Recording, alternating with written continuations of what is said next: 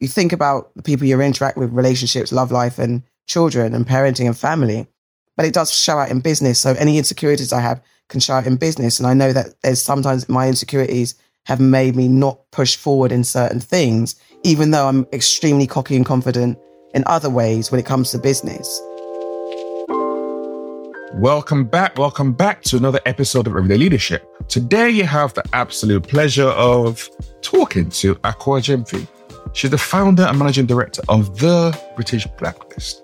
If you don't know what that is, where you been? Seriously, it's the premier online global home for Afro Caribbean British creative professionals, both on screen and on the stage, in sound and literature, up front and behind the scenes. It's like a complete holistic view of the entertainment industry for Black professionals in the UK. It's been around for about a decade or so, and they do amazing work. And that's really what I want to delve in today with Akua to understand the history, the origin story of how this came about, what was her inspiration. But we also like to delve into her own journey to get to where she got to. From getting kicked out of school to learning to let go of something that you love. She used to be a sick hairdresser working for the likes of Naomi Campbell, Ms. Dynamite on video shoots, editorial campaigns like Hugo Boss and Jaeger, working for magazines like Vogue. Yet she made the decision to let go of that. It's something that's not always easy to do. We talk about not living out your dreams. We talk about fearlessness. We talk about the importance of staying grounded and working hard. We talk about why she is not a leader. I did not agree with her, but she lets me know she's a driver, not a leader. There's a good distinction between both of those two things. This is an episode you do not want to miss. So strap in. Let's enjoy this. Akua Gyamfi gets busy. And today we're going to delve into the story that she doesn't talk about that much. You know, she likes to do what she's doing and just hide behind the scenes. So we're going to shine that limelight on her because she deserves it. How are you doing? I'm fine, thank you. It's always when people list the word that I do, I'm like, do I do that? Am I all right? but yes. Hello, how are you? What's cracking? That's what I'm talking about. Yeah, man. And to be fair, the, that's not even everything that you get involved with. That's just some of the things that you get involved with. And I was interested to learn what was the dream when you were teenager? Before the hairstyle, before you went into that side of things, what was the dream before that? I think when I was little, it keeps coming back to me. I think I wanted to be an art teacher or an English teacher. Those are the two skills that I was good at. And it came to me that I always said I wanted to be a presenter like Oprah. I forget that when I talk about where my seeds of inspiration came from, but I was very heavily into Oprah. There was a time during the 90s when you had Ricki Lake, Oprah Winfrey, Sally Jessy, Raphael. Raphael. I remember that. Um, yeah. Geraldo, before Geraldo turned into this mad right wing person that he is today, or allegedly, he was Geraldo, the talk show host. And then he had Montel Williams, not Montel Jordan, Montel Williams. So you had these presenters and then led by the Queen Oprah before Ellen took over. So I was really into Oprah and her, I don't know. So present, I used to say I wanted to be a presenter. I say it all the time, but I never really believed it. But yeah, so English teacher, art teacher, and then at some point I started saying I wanted to be a presenter. Wow. So do you have like mad art skills? Yes. I'm not even faking it. I was a really good drawer. Like when, yeah, me and my brother were really good at fine art. I'm very good at copying lightness. So I was, in my mind, I was going to go to Paris and do portraiture. It was a lie, but you know, that was what I thought. Do you still tap into that energy anymore or that was way back in the day? No, I don't have the time. Like I, I, I always envision buying an easel and sitting down doing art. I'm like, when do I have time to sit down and act like I've got, I can do looking off into the distance doing art. I cannot. I went to an ex, uh, Bridgerton experience the other day and part of, oh, I don't even know. I can talk about it. I mean, it's open to the public, but they like take your camera, your phones from you because they don't want you to spoil the moment for people going in. But I'm sure you know people. T- you know, I'm sure I can talk about it. Yeah, so they're part of the experience. You get to stand in front of an easel and do some art. And I was jumped at the chance. I was like, oh, my one chance, and it wasn't the best, but my person I went with like, oh my god, you can draw. I didn't know. I'm like, yeah, I can. Yes, one of many talents. So, how did the art dream, presenting dream, the music dream now leading to you stepping into like hairstyling or hairdressing that you moved into in your teenagers? So I could always do hair just because I have no idea how, but I could always do hair. So in school, I used to be the person that everyone used to come to to do, you know, everyone's doing all these kind of baby hair stuff. We called them wigglies. And in the 90s, they were a thing. These young kids think they started something, but we had it first. So yeah, I started off doing wigglies. Like there'd be girls queuing up and during break time and I'd have their gel pots out and I'd just be doing this, their baby hairs or whatever. And then I think a friend of mine trusted me to cut her hair and another friend of mine used to twist and plait her hair and all that type of stuff. So I could always do hair. I don't come from a hair family, but I could just always do hair. And then when I left school, I had no clue what to do because I was that kind of slightly naughty child. But it's more like getting focus and support, you know, like you, that lack of support in school in that way. So I didn't know what I wanted to do. Followed my friends to college, did, you know, some sort of stupid course. I did an art course actually, and I think I did maths retake. I ended up getting kicked out because I went to Hammersmith and West London College, and that college, for my age, was not great because there were boys everywhere and lots of friends and fun everywhere. So why would I go to class? No, I didn't. what I would do was play blackjack in the common room from morning till evening and expect to pass my course somehow. So I did get called into the dean. Well, not the dean. We don't. We, we had Headma- head- head of the college yeah, anyway. headmaster. And they were like, no, love, this is not how you progress. So you can leave. So I was kicked out my first year. And my mum, obviously being a mum, was angry. So she sent me to work with my auntie who had a hairdressers in White City in her flat. She basically worked out of her flat and it was very popular. So she gave me my tools, like the actual groundwork to, of how to do hair formally. So I worked with her, went back to college. Then when I left college, I still didn't know what I wanted to do, even though I did a performing arts course. Again, just copying my friends. But I had no dreams of doing performing arts. I didn't think I was going to do an acting or anything like that. I just did it. I passed that, but then when I left, I didn't know what to do. And the first thing I did was um, someone said, "Oh, this woman's looking for someone to work in a hairdresser's." I started working at a hairdresser's in Ladbroke Grove, and that became my job until further notice. So I was doing hair and excelling at it.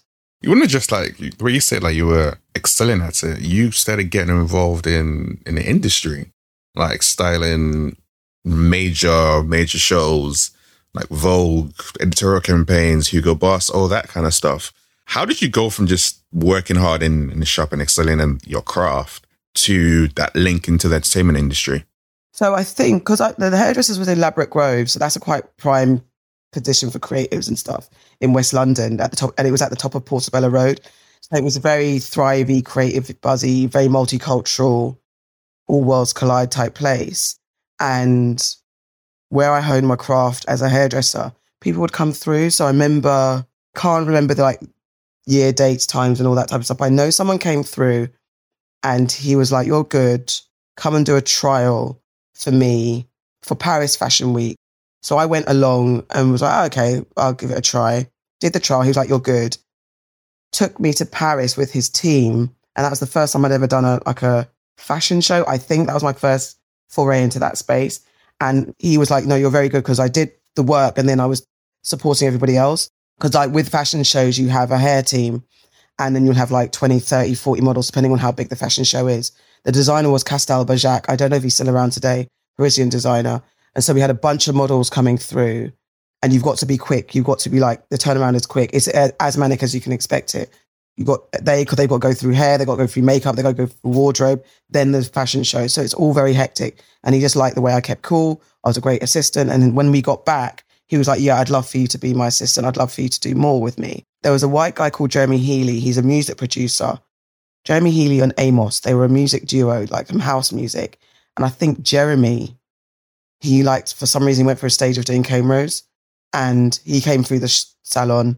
And so I was cameraing his hair. And I remember he took me to Top of the Pops to do his hair. And I think I did a photo shoot. So it's just people that came through the shop saw that I was good. And then I'd get to do random things. And that was my foray into the wider industry. And so in my mind, I was like, okay, I'm going to do this. And then I'm going to go off and be like a free. I wanted to take it up and just do high level hair. It was at music videos, photo shoots and stuff like that. Vogue came later as I'd already started my media career. But those initial things like, you know, Jeremy Healy doing Paris Fashion Show, I think I assisted, I can't remember who or how. I assisted doing Jodie Kidd's hair. She was like a supermodel back in the 90s. She did a photo shoot with Pierce Brosnan at Sting's house. Random, weird. But those are the things that kind of fed into my development as a hairdresser. Wow. And there's something I love around you talked about you being good at what you do, and that's what helped you get recognized. And a lot of times people have aspirations to do amazing things, but they're never focusing on the craft they have. And they're not focusing on being good at that thing that they already have. They're just always thinking about the next and the next and the next thing. And you just kind of shown that when you're good at what you do, people still recognize you. And that's what opens up doors for you as well. And you actually end up being in Paris. So it wasn't for art, but you were in Paris. Yeah, exactly. My dreams have been definitely realized in a very roundabout way. Yeah, I don't even think I've made that correlation before. It is about honing your craft. I do say to everyone that, and I'm not perfect. I don't say I don't say it with you know blind arrogance or ignorance. I'm not perfect at anything that I do, but I was a very good hairdresser, and it's just within me. I think everyone's got a skill in them, right? And I think you lean into that, especially because I left school not knowing what I wanted to do. And I think that's really some people stress about it if you don't know what to do, but I think there's years where you can find yourself, but you must lean into those years on what, in my opinion, what you're good at. Because that's the thing that will take you forward no matter what. While you're trying to figure it out, just lean on what you're good at. And I always say that to young people in my space that if you don't know what you want to do, just lean on what you're good at. Because I could do hair, be a hairdresser. I never dreamed of being a hairdresser. And they got to a point when I was doing hairdresser, like I know there's more in me. I have to do more than, and I'm not reducing the technique or the skill or the creative brilliance that goes into hairdressing. I knew I had more in me. So, but I said, whilst I'm figuring it out, this is what I can do with my eyes closed. And also English, when it got to a point where English, where I had to make a decision about my career going forward after I had my daughter or after I found out I was pregnant, again, I thought, well, what can I do? English. I don't struggle with that. And I have an interest in media. So those are the things that will take me forward. Because I think I grew up with a, my mum. I always use my mum as the example. She came to the UK. Her dad sent her here from Ghana and said, you will do this. But she, and so she did what she was told. She was a nurse, but she had dreams of being, doing catering and stuff like that. And she never did that. So though the nursing has served her well, you get a good pension and stuff like that. And we never wanted for anything essentially. Well, I did want for stuff like name brand stuff, but my mum wasn't having it. But when talking about the practicals like food, warmth, shelter, I had that and we never worried in that respect. That was all good, but her creative spirit was kind of knocked because she didn't get a chance to do what she wanted to do. I always had that I'm going to do what I want to do. And in that process, what is it I'm good at? And those kind of things tied in, luckily for me. Because not everything that you're good at is what you want to do, but at least those are the things that can make you money and help you survive And you don't have to put much effort into doing it. Yeah, it's some real good advice though. I think a lot of times it's at that age, like, what am I going to do? Do I lean into what my parents might want me to do or society wants to do, or do I even feed my curiosity and figure it out along the way, knowing that I don't have to have everything all set in stone because life keeps on unraveling and more things keep on getting revealed when you're moving in a particular direction. How did you um stay? I'm going to say focused, or did you stay focused when, as a young person, you're in all these environments? You're in Paris, you're in Sting's house doing Jodie Kidd. Like you've been exposed to a lot of celebrity life, celebrity culture. Did you manage to stay grounded? Yeah, I don't know why. I don't because I, I, suppose sometimes in context, it's not like like Paris Fashion Week. It wasn't glamorous. It was like I was an assistant. I remember staying in. I can't remember where we stayed. We stayed in a hotel. It wasn't trashy for sure, but I remember being hungry and not having much to eat because the day was long and then everywhere was closed. So I remember, I think, looking, trying to find something to eat and I couldn't find anything. Then we left in the morning. So I didn't see Paris. I literally, we got to, I can't remember, I don't know which way it went, whether we went to the venue, did the work, came back to the hotel. The next day we're back on the train back to London. So that easily, like, your minion working for the greater good of the show, then you come back home. That's that. Sting's house, yes, that was fun. But then you're here to do a job. And I think you recognize you're here to do a job. And it's not about you. You're not the star. So what am I going to do to be gassed? Am I going to go and be like, I don't know. I don't know what I could do or how I'd lose my head.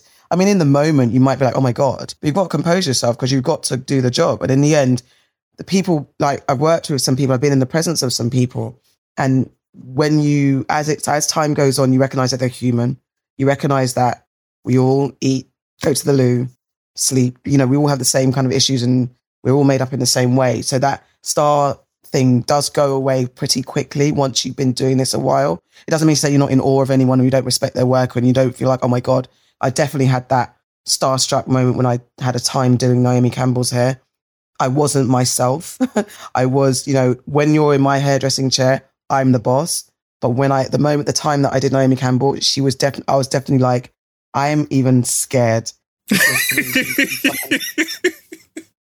there was nowhere because I'm like my friends will say like my clients will say nah she's a tyrant in the chair. My chair my rules keep your head straight. You know I'm the boss of the chair. Naomi Campbell was the boss of the chair and that's all I'll say like so I but that's because I was so in awe. So I, I do I'm not saying I don't get gassed or anything like that and definitely mm. if I you know in my hairdressing days I wanted to get to the levels of maybe doing Beyonce's hair or Oprah's hair like those type of things I can't imagine that I'd be like yeah I don't care whatever but if you want to keep your job as well, you can't be gassed. And that's why I didn't stay working with Naomi Campbell, for example, because one, I was on a different path journey because I was British Blacklist was still going and building. And I couldn't dedicate. This is when I started to realize that I can't do. I did hair for a very long time mm. as a side hustle when I was building and doing stuff out external with British Blacklist. And when I worked at the BBC, I still had hair clients and stuff like that. Especially when it gets to a point where being a personal hairstylist to someone, I couldn't focus, I couldn't dedicate and be the excellent hairdresser that I was. And when I that became very apparent when I was doing Naomi Campbell's hair and a few other clients, I was like, yeah, I can't do the two. So you have to step away. But that's just another story anyway. Where did the inception of the British Blacklist come from? So British Blacklist came from long lost left hairdressing as a main career. I'd studied basically because I became a mother, I realized I couldn't be around the world globe trotting hairdresser doing famous celebrities' hair, which is what I wanted to do. I had to keep myself grounded to be focused on being a mum. So I studied, did journalism, worked at the BBC for a few years or for a very long time. And during my time at BBC, I always had my eye on what's going on in the black world because that's my interest. I'm very black. Everything about me is black, black, black culture, entertainment, everything. So I, I thought my dream was also have my own magazine. I loved the Source magazine growing up. That was my that's my Bible. So I always had dreams of having my own version. So I don't know. There's a bunch of things coming together and realizing that, that one thing that stuck out was there's no visibility or not enough visibility on black creatives who I knew was doing a lot of stuff. And in 2010, 11, when I started to have the seeds of what I was going to do and how I was going to do it, black talent wasn't, especially UK black talent, wasn't getting the shine it is getting today for sure. So I was like, I need to create something that visualizes that. And that's where uh, this, that's a very, very truncated version of why I started to think about doing something like the British Blacklist. I'm inspired by IMDb, the Internet Movie Database. I thought, okay, let me create something that showcases the talents of British Black creatives who work across the arts. And that was in like 2010 into 2011, launched in 2012. And that's literally it. It's just a way to visualize and celebrate Black creative. That's always, I've always had an interest in what's going on in the culture, media, Black media, Black culture from an entertainment perspective. When you think about now, where there's a higher level of representation talked about and displayed, especially with social media and that kind of stuff, in 2010, 2012, when you finally launched, it wasn't the case. So, what was that journey like for you? Stepping into a world that is, especially in the UK, not existent. Like it was, there was nothing really available. I mean, we've got the voice paper. That was, that's really what I can think about. So, what was it like making that decision to step into that world and grow something out of this? I didn't think of it like that. I just said, I'm going to do it. I just didn't think, I didn't think of it as, oh gosh, no one else is doing it. No, I thought no one else was doing it and I was confused. It's like, and that, I actually rushed the launch, not rushed the launch. I, it took a year to build because I did it as a database. The British Blacklist started as a database and which has relaunched recently. And then around it is the editorial. What people really know it for at the moment is more the editorial side, but it actually started as a, the whole thing is a database. And I was like, well, no one's done it before. I can't believe no one's done it. Why has no one done it? I'm going to do it but it was never in a point, a point of thinking like, oh, it's no one's done it, but not because no one's done it. It's I just it, I, I don't know if I'm explaining to you how you've asked me the question. It wasn't how you asked me the question. It's more like I'm just going to do it. I didn't have any reservations about being the like. Is it something that I shouldn't do because no one's doing it?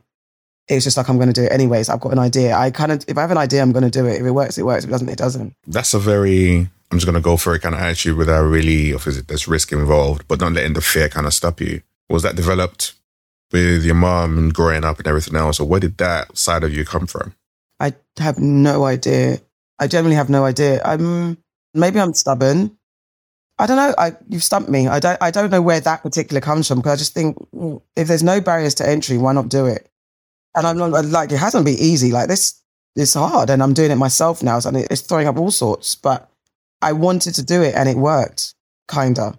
and it hasn't, I haven't been stopped from doing it. I don't know. I, I, I don't know why I'm like this, but I'm going to do it. I think it's my thing of saying, I think there's a thing like it, from my mum, it's like, I'm going to do what I want to do. And I don't know why that stuck with me so much because some people fall into their parents' patterns anyway.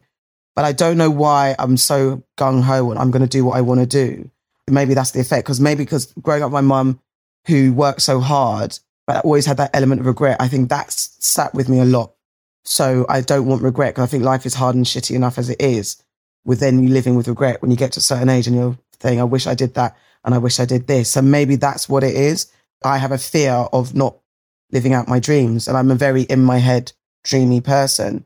And even though I don't always recognize when my dream's being realized, it's in hindsight, like, oh yeah. Like you said, me wanting to be in Paris. Oh yeah, I went to Paris that way. Oh yeah, when I left um, doing hairdressing to go into media, I missed. It took a long time for me to to let go of doing hair, and I loved doing fashion shows, and I really missed that. I wouldn't be able to do that as a young mum. But then it, later on in my career, someone said, "Hey, do you want to be doing hair for?" So I worked with a hair team, and so whenever I had time, I'd go and do London Fashion Week. And so my dreams are always realized in different ways. And that's another thing I say to people when they ask. It's like it happens, maybe not in a linear way, but it comes full circle. I, I went back to doing hair when I had to leave it formally and I was quite sad, but then I, you know, could do it at my own leisure as a freelancer. I don't know. I don't know if I've answered your question, but yeah. You have answered my question. You have answered my question. I think there's that tenacity that you said earlier on as well, where you seen what happened with your mom is like, okay, I'm just gonna go there, I'm gonna feed my curiosity. And it's that innate in you, like, I see something there, I'm just gonna go for it and see what happens. What's the worst that could happen? I mean? I'm just gonna kind of go for it you said around you even making that switch from doing hair, which you loved, to starting to create TBB. Was there, or generally speaking, are there filters or ways that you process when you make a decision to go from one thing to the other one? Because letting go of something that you've loved doing, yes, you had a daughter, so you have to put her her needs first. But even that, that's still not an easy switch. You can't be like, boom, I'm going to go for it. You've done this for like 15, 20, 20 years. That's a, that's a massive part of who you are. That's part of your identity sometimes. How did you make that move and decide it was time to let go of that completely and go into this? It was just literally because that was a practical, it's practicality because I knew when I found out I was pregnant, so I was 22 because I had her 20, when I was 23. So I wasn't super young, but I was young. And I had my mind, okay, so I'm going to do hairdressing. I still didn't know what I wanted to do though, because I think, I think, and this is now going back how many years trying to remember what my mindset was. Like I said, I had, think I had plans to do it bigger and better and doing more. So I would have naturally evolved into doing more music videos, becoming maybe, I, say a celebrity stylist just to make it make sense, but, or I could have been working on film. So I would have possibly gone down that route. I still wasn't entirely sure. That wasn't mapped out when I got pregnant. I still wasn't entirely sure. So when I got pregnant and I was fostered as a child, as many African, well, mostly African children were during the 80s, and it was 60s, 70s, and 80s mostly. So I'm of the generation that were fostered to white families. So I, and I think that had an effect on me as well before I came back home to my mum. So that kind of sense of having to stay with people and not be in your comfort of your home. And when I found out I was pregnant, I knew there's things that you also kind of want to instill in your children and anything that you suffered in your childhood, you kind of don't want to, well, most, if you're, we have all your wits about you and you're healed, you don't want to impart those things that you went through on the children that you have. You want your children to have a better life than you did. So I knew that I was very, very adamant that my child wouldn't have to feel like I'm not present in her life. So that was the practicality that I can't be doing long hours on shoots and not being present for my child because that could cause some issues, right? So it was practicality that helped me transition from knowing that I was pregnant, knowing that my career had to change, and then I'd have to leave the shop, and then going into media and studying, doing having a nine to five. Because I had always said when I was young, I'm never going to do a nine to five. And it's those type of things that you don't realize what you're prophesizing when you're younger. But I was always like, I'm never going to have a nine to five. Impossible. I'm never going to work in an office. I had friends that worked in offices and I was like, this is disgusting. What is that? It doesn't make any sense. I still didn't know what I wanted to do.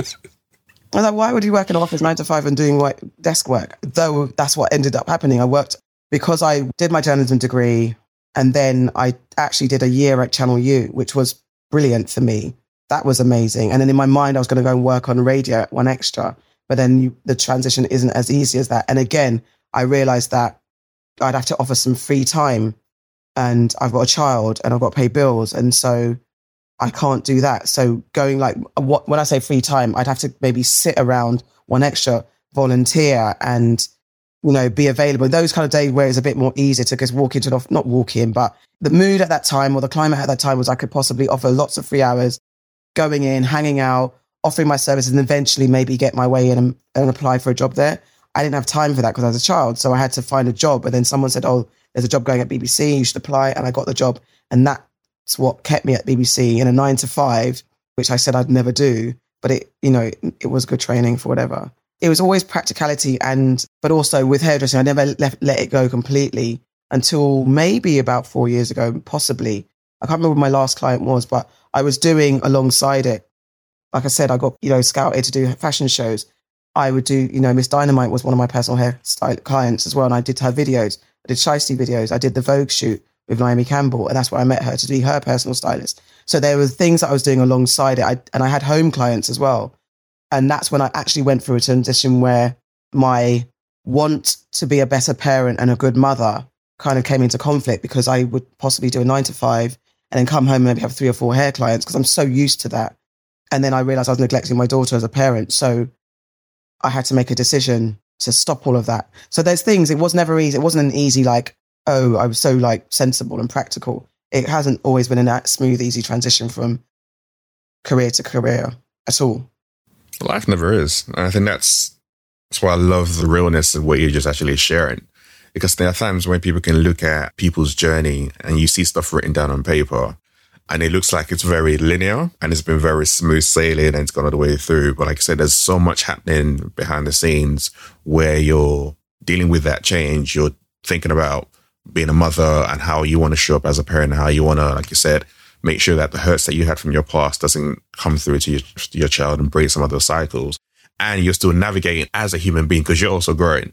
And it's all those different things that you don't tend to hear about. But you just describing it that way just shows how the journey is never, never smooth. It's never linear. It's ups and downs and ebbs and flows, but it's still been how you've managed to get to where you got to. And there's still so much more to come, which is why it's so important to hear people like you sharing that journey.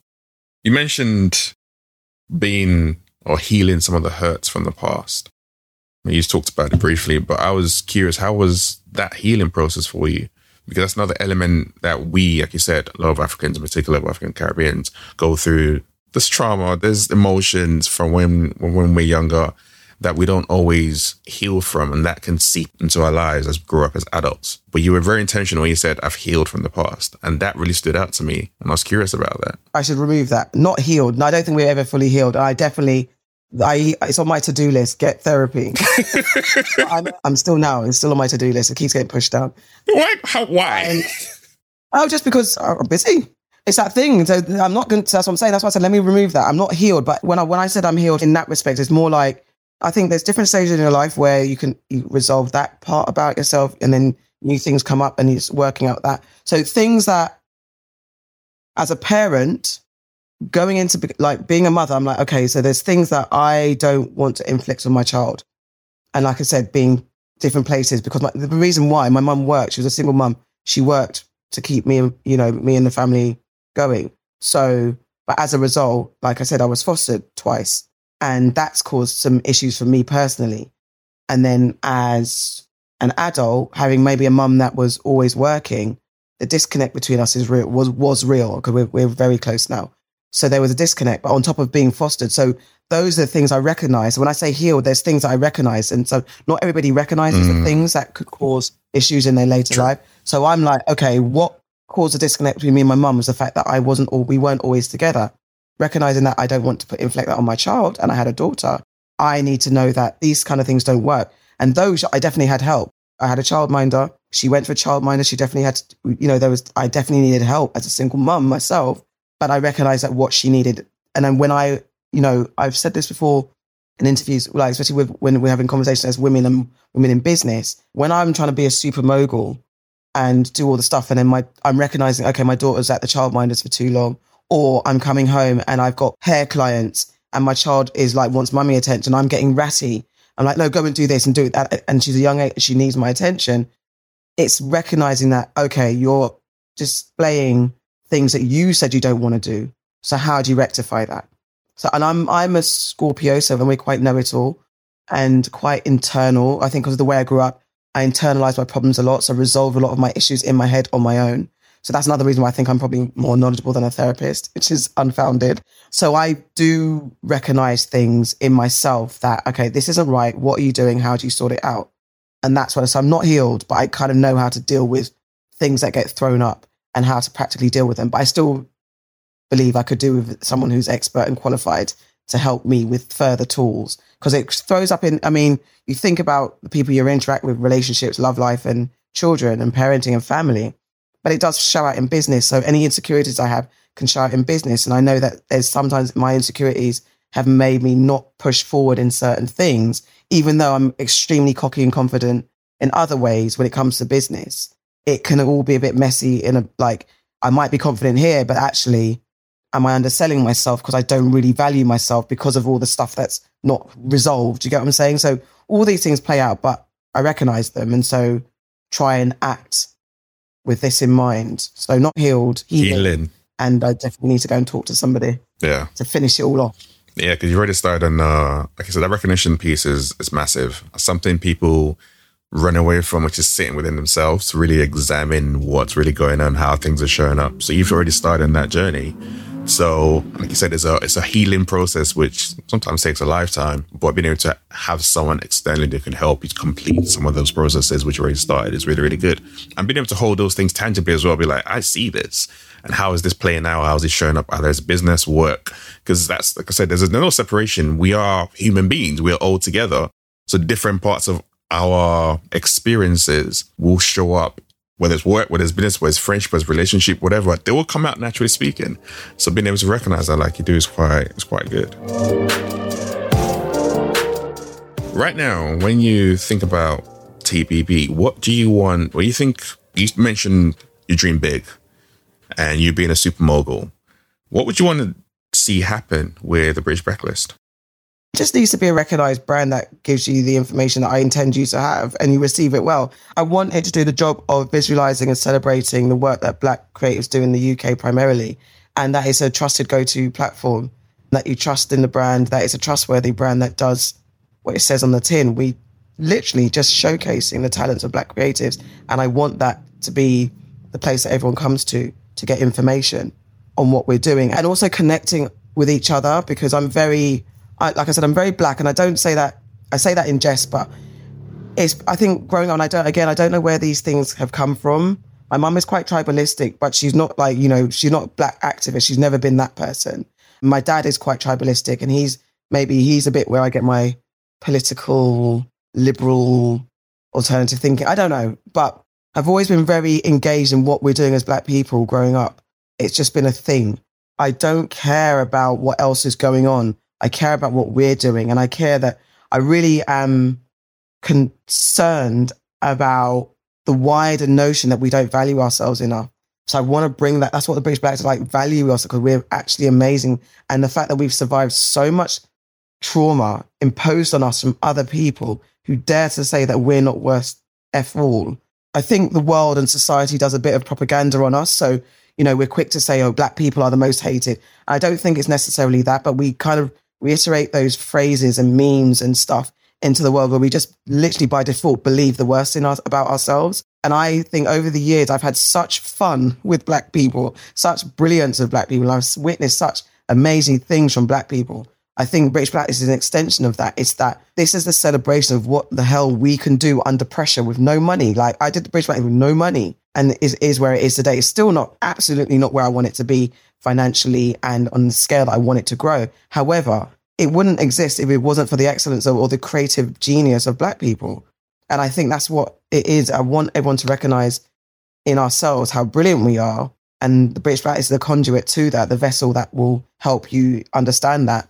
And so that's the dream I have that it's something that people trust for years going forward and they have value in it and just see the understand that, yeah, we're brilliant. You think? When you think about a soundbite around how powerful people are, I think you kind of just said it right there. Because I think there's a propaganda that we are so down low and but the, the problem is we believe that. And we now internalize that propaganda that the world has told us about ourselves, especially in the West. And seen the work that British Blacklist has done over the last number of years, in particular, which is shining a spot. I mean, if you go through uh, there's the website, the Instagram, whatever, you see so many people. You're like, I didn't know there were this many people, black people in the industry, not just in the UK but in the US, doing amazing things. You're like, right, that, person flow, and it's great to see in one space because you don't see that. It's normally you said that one person here, a year later, another show will come out. Oh yeah, there's another one. So seeing all that together is actually, even from a visual perspective, is it's amazing. Yes, you said it. It's not been easy, and I think that's that was my dream to visualizing what is going on because I didn't know what's going on. I didn't. I left out a big chunk of the inspiration of TBB because I always feel like my story is so long. But what started me on my journey specifically was that we have a culture of black film and black music that we've grown up. And uh, for the UK, for us in the UK, it initially was American, African American stuff. There was a time when HMV wasn't, you know, whether it's, it's still around, even though it was, you know, it was going, it was going, it was coming, whatever, going out into administration or whatever. But when HMV was a thing, and you'd go into that to look for a DVD, and the worst thing that used to piss me off, the thing that used to piss me off is I'd go looking for, I'm going to say coming to America, obviously that's still around, but I'm going to look for a black thing like coming to America. And then they were like, oh, it's been deleted it's no longer around. And I'm like, but this is something in my community that we love so much. But yet, for some reason, now we can never get it unless it's on bootleg or something, and it's gone out of existence. So I think that's what started me on my journey, like ownership and who owns our stories and how can we get ownership of our stories. And so I, that's what I actually started to do was I thought, let me do something where I can catalog every single black film ever made and have an understanding of who owns it, where to get it from. And it was literally going to be like a service like that. And that's where it started. And it's when I was researching what's out there and who owns it, like which platform, which production company. And when I when I got to the UK, there was barely anything. And it was like literally I found a list on the BFI of 10 really old films. And I was like, this can't be right. And then I because I like, okay, but I know that these people are doing stuff. And that's how it started to evolve where I've got to do something for the UK. But that's what it was. It was exposing what people are doing and documenting that because we are doing stuff. And it, yes, and actually, when I even when I was researching the British Blacklist, there were so many things like over the years because I, you know, we've been around and we've been on TV and this kind of renaissance, Black Renaissance that we visually really know about in the 90s of Amer- American content in the 90s. We had the same thing going over here. It was maybe a bit more to do with the theatre side, but there's generations before me, before you, before the new generations that have been through this, this Black Renaissance. And there were loads of like art schools and weekend schools and stuff like that to develop Black creatives. But then they slowly disappeared. And then again, we went back to this kind of world where Black culture didn't exist and we were pushed to the sidelines. So it's just bringing that back. And uh, what we need to learn from our historical past is that we don't forget and lose sight of the fact that it's about us. With very FUBU, very for us by us, the American brand FUBU. That mantra is the best ever. FUBU, for us, by us. We have to always remember that, especially when it seems like we're in fashion, because, you know, the past couple of years we've been in fashion, but soon black isn't going to be a thing. They're going to have to move on to the next group. And it could be working class, it could be disabled people, it could be LGBTQ. And though we intersectionize into those spaces, when the focus is of us, what are we going to do? When we get lulled into a false sense of security and think everything's okay, then we lose all our power again. So we need to have the things like, I definitely look at our uh, American cousins that though they have their own issues, of course, of racism and separatism and stuff like that, there is a stronger unity in coming together and doing stuff. So we need to do that in the UK. We're very scattered, as you said. It's very here, there, everywhere. We don't know who's doing what. So what you need to do is know who's out there, so we connect. Strength in numbers. It's always strength in numbers, and connect with each other. So that when they decide that we're not in fashion anymore, and they've got enough black shows on screen, on stage, enough black books, and stuff like that, we're like, okay, Bunyu, we can do it ourselves. Because also that power of doing it yourself, people respect that as well. My thing is like, black excellence, yeah, you can say black excellence. It's more like, you can't argue with me. I say that to my child. If you're going to argue with me, you know, I'm African, Caribbean, black people, we like respect. There's hierarchy in this thing. if you're going to come and argue with me, make sure you shut me up. Don't let me come and break your argument. And that's the same, we got to apply that. When the industry is saying, oh no, this is that, no, no, I presented you something. Tell me why this project is not viable because we've hit everything to the T. We've got everything you said that you wanted. And you're telling us, no, all right, we'll go somewhere else and get more money for it. And we need to be in that kind of position. And we haven't been. The UK specifically and the industry has done very well of siloing us out, making us the only one black person can go forward. There's a generation of black people who were like that. And I don't blame them because I know what it's like trying to survive in a very racist space. But now it's a different thing now. Now there's a bunch of us. We connected. We're coming to you in numbers and say what? That is it. That- That's like I was like, I, I ain't even got nothing else. I'm like, okay, like that's the word right there. When you talk about collaboration, when you talk about communities coming together, when you talk about change happening, those are the foundation blocks that you need to have something that's not just going to be short term, but it's going to be long term and it's going to be standard going forward. Because, like you said, even now with everything that's happening right now, the industry is still, especially in the UK, personally, I still think it's still stiff. It's still, the doors aren't being flung open or like that. But what you're happening is people are coming together and creating their own, like, you know what, Bunny, we're going to do our thing. We're going to pull our money together, pull our resources together and start to create stuff for ourselves. And then you're going to have to get involved eventually because it's going to be there. And that's what people are, buying into anyway. Basically, we have to be ready for it. That's all because we haven't, we weren't prepared before. So when the funding stops and the industry turns its back on us, we were not ready. And everyone, and then we had this whole thing like, oh my God, I think everything makes sense. We have people, the Twitter keyboard warriors, we have everybody, everybody makes sense. But when once we've finished shouting and cussing and complaining and from the whiners to the actioners to everything, what's the piece? What's the resolve? For me, my resolve was a British blacklist. For people, you know, there's other people. For Leon, Brothers No Game, their answer was, we're going to do our own thing. For other people like Rapman, for Steve McQueen, everybody, they find a way to do it. Just get on with it. The Famalam crew, we're going to do it ourselves and just, or present something that you cannot argue with. All the black creatives out there that are just doing stuff not paying any mind, no mind. You know, Rapman did it with Shiro's Story and then turned into Blue Story. All those type of things, we were just gonna do it and it's gonna take off on it on our own back. So many people are doing stuff, and I've just mentioned a few. There's just so many more. You know, just get on with it, but in a way that we're connected. We need to connect with each other. This is exactly what I was saying to you at the start when we came on, where I talk about why it's important to have people like you and your voice is heard because it's great what you're doing. It's great the Blues Press has been created and you're putting all that out there. But there's a further understanding that people need to have as to why this actually exists and why it's important. And that's something that you've articulated very, very clearly today, which I absolutely appreciate. We talked about your art and you going to Paris. Do you ever take a step back and think, when you think about Oprah and Ricki Lake and everything else you talked about at the start, that you are also stepped into that mold because of what you do now? Yeah, I'd forgotten that I used to say I wanted to be a presenter. I generally had forgotten because I, I got so far removed from that kind of. I used to say a lot, I want to be a presenter. But I think when I used to say it when I was younger, I never believed it. I never really thought I was going to be a presenter. So I just used to say it because it was like a grab thing. I've spoken a lot of what I said as a child into existence without knowing that's what I was doing. Yeah, the other day I was like, oh, I am a presenter kind of thing. Okay. But like when I went into actually physically speaking is because I didn't have enough team and I was like, oh shit, I'll do it. It wasn't planned.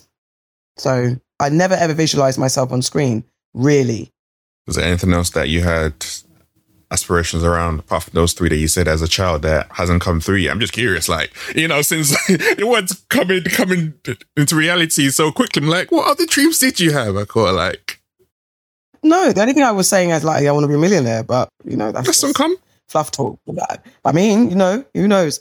I mean, if the government doesn't blow us up, I what I'm trying not to speak into existence is that the minute my banks and by the way, it's not materialism, it's not the materialism, capitalism of it all. It's about having enough money to survive and my family survive and my friends to survive. So that's what it is. Because the way the state of the world is, it's like you need six zero seven figures to even survive right now. Obviously, you can survive on the regular wage, but the work with the space that I'm in, I need more. So that's what it is. It's not just oh, I want to be a millionaire for fun's sake. However, I keep having this nightmare that the zeros will come in and then bing, the world goes. like why? because it's, we're governed by fools. We are literally governed by fools. Do not get me started. We are governed by fools so that's just like, just you're ruining it. Like I'm on such a, I, I'm enjoying the path I'm enjoying, even though it's hard. I'm enjoying this evolution and development of my life and my career and what everyone's doing. Everyone's coming together. Everything's happening so well. But then on the flip side, you've got the governments who are just like, oh, we're bored. We're now going to do land scramble and war to mess up your lives even further and not pay NHS staff properly. Like, what the hell? So it's just a juxtaposition of advancement yet regression in the same bag. It's confusing and stressful. But no, anything else? No, no. I mean, I do have dreams of having a hair salon. I suppose that was always my thing, but that I'd have to be like a figurehead and it would be a franchise or something like that. I had a dream of doing like a natural hair salon with a restaurant attached to it and a creche. Wow. You know, if all else fails, that's what I'm going to do. I like the idea though. Actually, especially when women can come in with their children, children can go and play, they can get your hair done, get some food. Yeah. Yeah, the years of working in a salon, that was literally what I understood. It's like you need, especially if you're there for the day, if you're having a long process, your kids need to be taken care of and you get hungry. We need to combine, it needs to be a big compound that does all of that. That's a good idea. That's a really, really good idea. Does your daughter have any aspirations to do what you do? She's annoying. She doesn't. She doesn't. She doesn't. Like she's a nurse. She's a qualified nurse. She just graduated and she's got her first job at a hospital. She's a pediatric nurse. However, I have roped her in and at times. You know, she's done a bit of red carpet presenting for me. She's she's like, she's good at it as well. She's very good. She's also she's been actually an example of someone who's known what they wanted to do, or the seed was planted and she followed with that seed because she's always a really good with kids. So we always said that, you know, you're going to work with kids, you're going to work with kids, and it's manifested. And she's a pediatric nurse now, and she is genuinely really good with kids. But, you know, dad's got a creative, I'm a creative, and definitely being around what I do and then being around what her father does, she kind of has, she was saying to me, yeah, mum, I really want to get into doing something entrepreneurial. And I said, cool, you've got your degree now. You've got, you know, as every African parent, you've got your degree, you've got your qualifications. You can explore the fancy stuff. I don't know what will happen she does have the creative gene, but yeah, she's not following me just yet. We'll see what happens. Well, the representation is there, the light is there, and I think even you having that space of you know you can do what you do is completely up to you. It's your life to live, and you're not restricted or holding the back is also quite good to have as a parent and to know as a child you've got that freedom to explore, much like you did. Yeah, I definitely let her do that to an extent. I mean, she can't waffle through life, but because I mean, if she was if she was like me and didn't know what to do, then I would have definitely put her on to doing something like this. But I, I like I said, it's about what you're good at and what you want to do because it's no point in everything else is just stress. We need minimum stress, and like I said, in a world that's actually governed by fools, you need to have your little safe haven and comfort, and, and that's your day to day and your network, your close network. So you need to have minimum stress. Question I always ask How do you define leadership? I don't know. I don't know. I don't know if I'm a leader. I don't know. You don't know if you're a leader? No, yeah, because it's when I don't know what context you mean. What any context? There is no, there is no context for leadership. It's just leadership. How do you see leadership? Leadership is just being fair, being authoritative, direct, being authoritative, but being fair, being clear in your mission, but being fair, I think, and honest. I don't know. I don't know. Honestly, I don't know because I don't know. Do you see yourself as a leader? No, not like, because leader is like follow the leader. Not that. I'm definitely in a space where I can, I don't know. I, I'm a leader. Okay. What does that mean? I don't know. and I'm not being, I'm not even trying to be like, oh no, I'm not a leader. And really, I know that I am. I'm genuinely like, what is a leader? Like, I've created a platform that people look towards, and I wanted it to be the leading platform. Mm-hmm. So, my platform, I want to be a leader mm-hmm. and leading in the space where we're showcasing the brilliant work that Black creators are doing.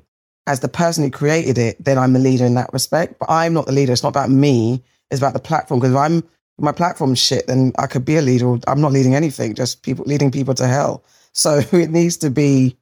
So my platform is the leader. I want to be a leader.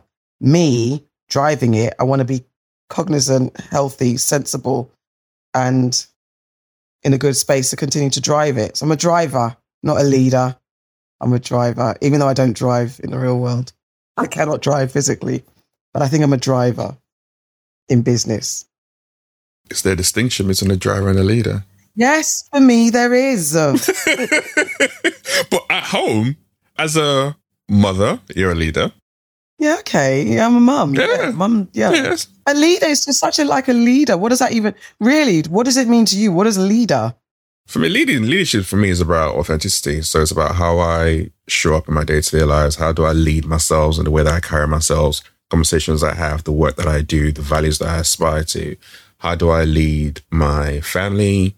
That's important to me. And then goes back into the work. How do I show up in the world as well? So for me, that's what leadership's around. It's around me. Do I have a vision around things I'm trying to do? Yes. Am I putting that in the world? Yes. Are there people who I'm in charge of? In a sense, yes. Are there people who are looking to me and I'm leading them with the way that I carry myself? Yeah.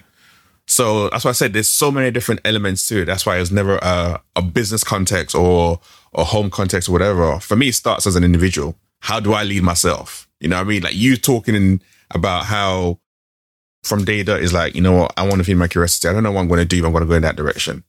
I'm going to do hairdressing. I'm going to make the difference. I'm going to recognize and hold some of the truths about me that could be issues that are showing up in business or home. I'm going to identify things and ways how I want to parent. All that for me is all self leadership because that's you holding yourself up and be like, okay, how am I showing up? How am I making decisions? What's influenced those decisions? How do I want to make a difference in the industry? Because I looked around, there was nothing there. So actually, I want to create something. You didn't do it because you want accolades. You do it because you want to make a difference. That, all of that for me compasses as leaders. That's why I call this everyday leadership because people so easily go to the job or I'm like, nah, like, how are you? How are you? How are you leading yourself day to day? Because actually, how Akua leads herself day to day is why we have Bridge Blacklist. That was in you. Everything you said that makes sense. you didn't need me to answer it. You said it. Yeah, because you don't. You don't wait. I suppose not everyone wakes up and thinks they're a leader every day. In that respect, it's true. As you're recounting it to me, then it's like, oh, okay, I get it. Because leadership does think you just think leader, and even if it is in the house or whatever, you just think leader, and it's not that. Because especially if you don't see yourself as in that position, it's very hard to explain that or see it in the day to day minutiae of the day. As a leader in my home, yeah, for sure, I carry myself in a way that my daughter can. My thing was my daughter's always got to look to me with favor, not like any sadness, any upset, any distress. She needs to look to me as someone that she will aspire to be like or is very inspired by and has fond memories of me, not like, oh my God, what the hell did I grow up around? So that's it's leadership. Okay. Whatever I do to make sure that she feels like that and my family and stuff like that. And what you do with TBB, which is amazing. Yeah. So, all that information around TBB, the in fact, you just relaunched one of the elements, didn't you? You want to talk about that? Yeah, the British Blacklist itself was is was as it launched was a database as it was, and then I had the editorial, but I've kind of split it out now. So you got the blacklisted database, which is a talent database for everybody who works in screen, stage, literature, and sound, in front of, behind the scenes as well. So again, it's just it's just a way for people to find talent because the industry is always like we can't find this black this and black black blah blah blah. They don't exist. They do. So I'm encouraging everybody to sign up. It's very frustrating when you launch something and it's it's you know it's like it's a develop it's a work in progress. There's that thing of it being absolutely ready, which it never is, and it's not incompletely ready. But I thought it needs to be out there so people can use it, feedback what works, what makes sense, what doesn't, because it's an evolving, growing thing. So yeah, it launched last week, and just having getting people to sign up and create their profiles completely because what I'm finding are people, I'm going to cast everybody. People that are signing up and just putting a picture and not putting in the information. An empty profile is useless. The whole point is for people to be able to see what you do and say, yep, on that, I want to hire them and contact you guys to work. So it's about getting you work and stuff like that. So when you sign up, please fill as much of the profile as you can because then it just helps you and helps the business grow as well. So yeah, and then continuing with the editorial side of things, news reviews and interviews, all that type of stuff going on. Working towards our second British Blacklist lunch, which took place during London Film Festival last year, our first one. Um, and we're 10 years this year, so it'll be a bit of a more swankier affair working on that and a few other things as well. Any ideas of any visions of writing a book? No, not yet. I mean, I always I find that people who write books quite early. Like, why are you doing that? I wanted to be. Oh, I wanted to be an author. Shit. Yes. Hmm. I always wanted to be an author. Literally, I've always wanted to be an author. Forgot about that. That's why that's the question. I forgot. Because you know, there's so many things. I forget. I'm old now. You know, I forget what I wanted to do as a child. It's, all those memories are slipping away from me. I always wanted to write a book because I was books were my thing. Actually, before anything, I was a reading from young. I read. I read. I read a lot. And no, I say read because now life doesn't let me read the way I used to, and I'm very sad because books are my thing. So yeah, books. I wanted to write a book, but I, I, to write like a, oh, this is Akua's life story. Nah. If I was to write a book, it'd be fictional Mm. and it'll probably turn into a film now. So yeah, screenwriting will be my next venture. What genre? I'm just curious. I don't know yet. Of course, I know, but there's none of them. Um, yeah, I've got, um, um, I've got uh, a coming of age because I just think there's not enough black girl coming. There's not a black girl coming of age story from the UK at all, and I think that's diabolical. So the first thing I want to work on, I had two. I had one based on my time as um, being fostered. I had that. I wrote that script years ago. Terrible, but it was. I re- I did write it. Um, and then if you've watched Farming and The Last Tree, Adewale's Farming and Shola Amoo's The Last Tree, they touch on those. Farming a lot is a lot more in depth, and Sh- Shola's Last Tree kind of goes around it. Those are two stories that deal with that narrative very well. And I had something like that, and then uh, yeah, I've got coming of age story. But I don't know when it will happen. It will happen when it happens. I look forward to seeing it happen. Because I'm sure, I'm, I know it will. That's going to happen. The zeros are going to happen. You know, you say it and it shall be done. And I have faith. I, I have faith in you. No, I appreciate you. I appreciate this interview. I appreciate the work that you're doing. And I always think it's important to give people their flowers while they do amazing work. So that's why I'm glad that you finally came on and we can have this amazing conversation. Thank you for having me. I want flowers. I will send you some proper flowers. I will send you some proper flowers. Please don't don't send flowers because they die. And my, I've got that, but my mum is always like, "Please, what is this flowers? Don't buy me flowers." When we used to try and do that for Mother's Day, don't buy me flowers. They're just dead. No. And I love. I wish I lived in a world where I could have flowers like, but then I need a gardener to like ro- routinely upgrade them. I don't ever see dead flowers in my house. So no, I'm joking. But thank you for my flowers, my virtual flowers. I appreciate it. No problem at all. This is Everyday Leadership, and we'll see you next week.